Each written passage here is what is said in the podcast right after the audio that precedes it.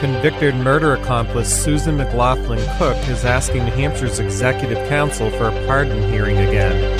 Cook, now 67, is serving life in prison with no chance for parole in connection with the murder of Robert Cushing of 63 of Hampton, a prominent real estate broker, former teacher, World War II Marine Corps veteran, and outspoken community advocate.